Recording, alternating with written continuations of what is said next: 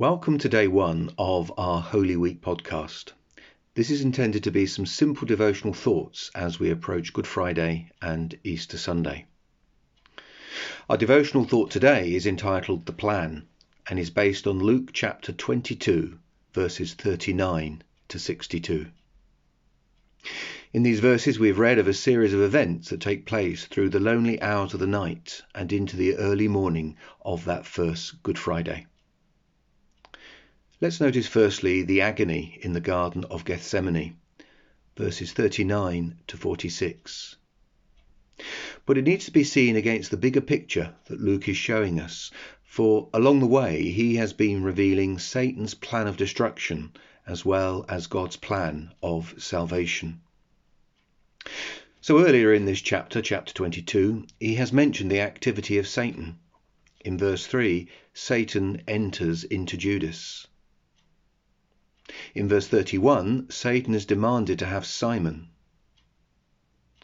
And then in verse 44, having shown us Jesus' agony, Luke records in verse 53 Jesus' own words to those who've come to arrest him. But this is your hour and the power of darkness. So clearly, Satan's plan has Jesus' enemies putting all their efforts and ingenuity into bringing Jesus to the cross. But that is the very cup that the Father has given Jesus to drink.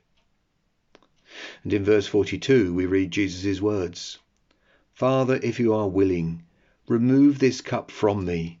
Nevertheless, not my will, but yours be done. The cup, of course, is Jesus on the cross, bearing our sin and receiving his Father's punishment for our sin all that it means to be the atoning sacrifice. It is no wonder he is in agony with his sweat like great drops of blood. Satan's plans only achieve God's purposes. God is in control. Let's notice, secondly, the arrest in the Garden of Gethsemane, verses 47 to 53. We read in verse 52 that Jesus' enemies came out against him as though he were a robber, and they came out with swords and clubs. And as we have already been reminded, Jesus told them in verse 53 But this is your hour and the power of darkness. This was their plan being fulfilled. But in verse 39 that we read Jesus had gone into the garden as was his custom. He went in willingly and in verse 51, we read that Jesus' disciples were forbidden to defend him. So there is no doubt in human terms, Jesus had walked into a trap from which he could so easily have escaped. His enemies' plans appear to be working. But of course, it is in the purposes of God that Jesus should be handed over to the courts, for it is the path to the cross. Jesus is in control in the situation. And let's notice finally the denial by Peter, verses 54 to 62. And most often, when we reflect on this passage, we think about the act of denial itself and the subsequent remorse and shame felt by Peter.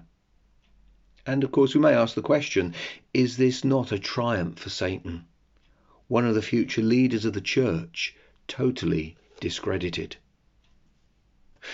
And whilst Peter in verse 61 remembered the saying of our Lord, how he had said to him, Before the cock crows today, you will deny me three times, we can look back and remember the other words that Jesus had spoken to Peter at the same time that he spoke of Peter's denial.